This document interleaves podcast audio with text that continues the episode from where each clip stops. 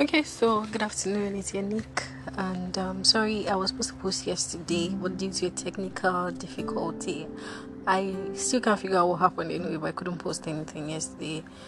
I don't know if my work because I recorded on that um, app, and then I wanted to post it on Anchor, but I don't know what happened. It wasn't working, so I'll figure that out later. So I have to do another one today, and. Um, yeah, I've decided on a topic.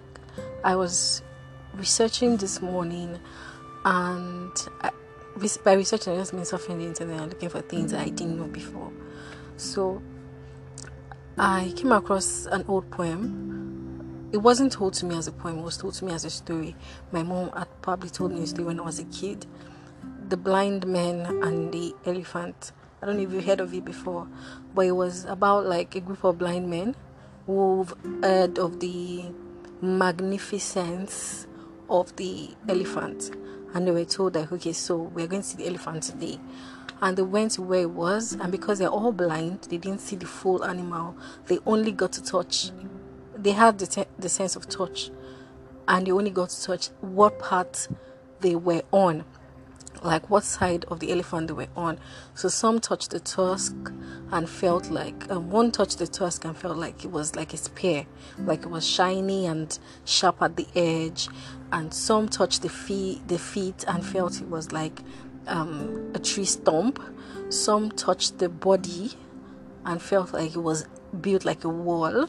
Some felt the ears. I think one felt the ears and felt it was like a fan, and there was one that felt the trunk, the tr- the the trunk. Yeah, is it elephant trunk? Yeah, the trunk felt like a snake to that person, and then another person felt the tail, which felt like a rope. So they were all now giving their own account of what they felt the animal, the elephant was, and they they all agreed like they all said different things like ah no it's built like a um, spear. No it's not a spear it's a big mighty wall. And then one said oh it's just like a fan. One was like no it's a snake. You know different opinions. And to them they were each each of them was right in their own observation but they were all wrong. I think there's a poem that now put everything together by um, john Jonathan Sacks. Yeah, I, I can't really remember the full name, but his name is Sacks and it has John in it. So he wrote a poem that really went that, that was like about everybody's opinions of each of each part of the animal.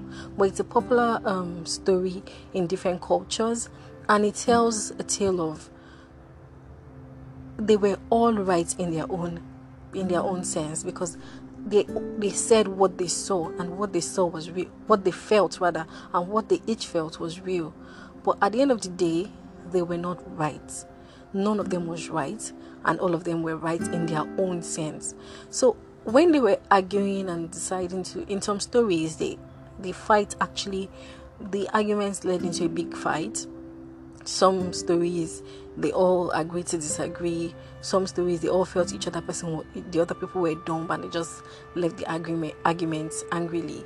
But when you come, when it comes down to it, in in the sense of the world now, when someone tells you, "Okay, I went to this place, or I see this thing this way," you know, it's possible that that person is right from their own standpoint, and you are right from your own standpoint as well. You are right from your own standpoint as well. So it means that in everything, people are not totally wrong. People are not totally right either. You you can't claim to be totally right in your own beliefs, in your own in your own um in your own judgment. Your judgment might not be totally right. The person who is telling you to might have a reason for giving their own judgment or giving their own opinions about things. So people are, might not be totally right. It might just be where they're looking at the situation or um, a situation, yeah, a situation from. It might just be what they're what they're observing it from, where they're seeing it from, what their their own perception might just give them that opinion that they have, and you have a different perception of that same situation and give you your own opinion. It doesn't mean that that person is totally wrong. It doesn't mean that you're totally right either. So it just takes um, us to understand that the person who felt the, the ears and felt was like a fan, the person who felt the, the feet, the legs, the person who felt the trunk, the person who felt the tusk, everybody was right. If they had only come together to say, okay, maybe these are different parts of the same animal, they would have been able to come together and create a better mental picture of what they were seeing or, or what they were feeling. But because they all had their own agreement, their own um, inclinations and they stuck to their own beliefs without wanting to believe the other person might even be right or might even have something important to say. They just felt like, no, it's what I felt that it, it is. They weren't ready to take any other person's opinion. Then they, they lost a big lesson because they, they didn't get, they eventually didn't get the full picture of the animal they wanted to see. So sometimes we shouldn't be so hell bent on the things we believe in. We shouldn't be so hell bent on the things that we have learned, and we shouldn't limit ourselves. Always broaden the scope of the things you know. Always ask, listen to other people's opinions.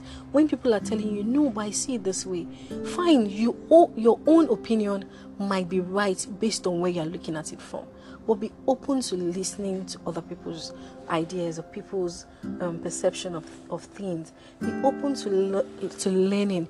Be open to advice. Be open to criticism.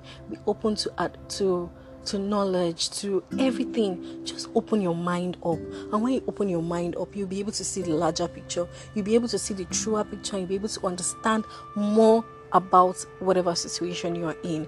So that's my advice, and that's what I learned from the story. Seeing it again today brought back a lot of memories. How my mom told me the story, and I don't know if she was trying to pass a message then, but when I saw it today, I remembered like, oh, this woman told me this story, and it kind of stuck because all the blind men were right in their own rights, but because they weren't ready to listen to each other's opinion because they felt like I'm right and I'm right, I'm right. Like I'm only going to believe what I felt, what the part of the animal which I felt. They didn't even believe it was part of the animal, they felt that was the whole animal. If they had only listened to each other, if they had only let each other person each other explain what part they had seen, and they might be able to put it all together and understand that there's a bigger picture and every other person is right in their own rights and you're you're not wrong you're not right. You're not wrong but you're not totally right either. So i think it's a very great lesson and if we could um, imbibe that in our daily activities in the things we do every day it might be of help to a certain level. And it could also help us um, see things better understand things better and move forward I hope you enjoyed this. Please remember to listen to the other episodes. Please remember that you can you can chat me up on whatever platform you see this from. You can you can um, ask to give your own opinions. You can send voice notes that will be part of the next um, next episode or be a revision of this particular episode. So I'm here and um, thank you. This is quite short. I hope you actually take time out. It's going to be less than nine minutes, so please take your time out to listen to me. Thank you very much. Have a good day, everyone. Bye bye.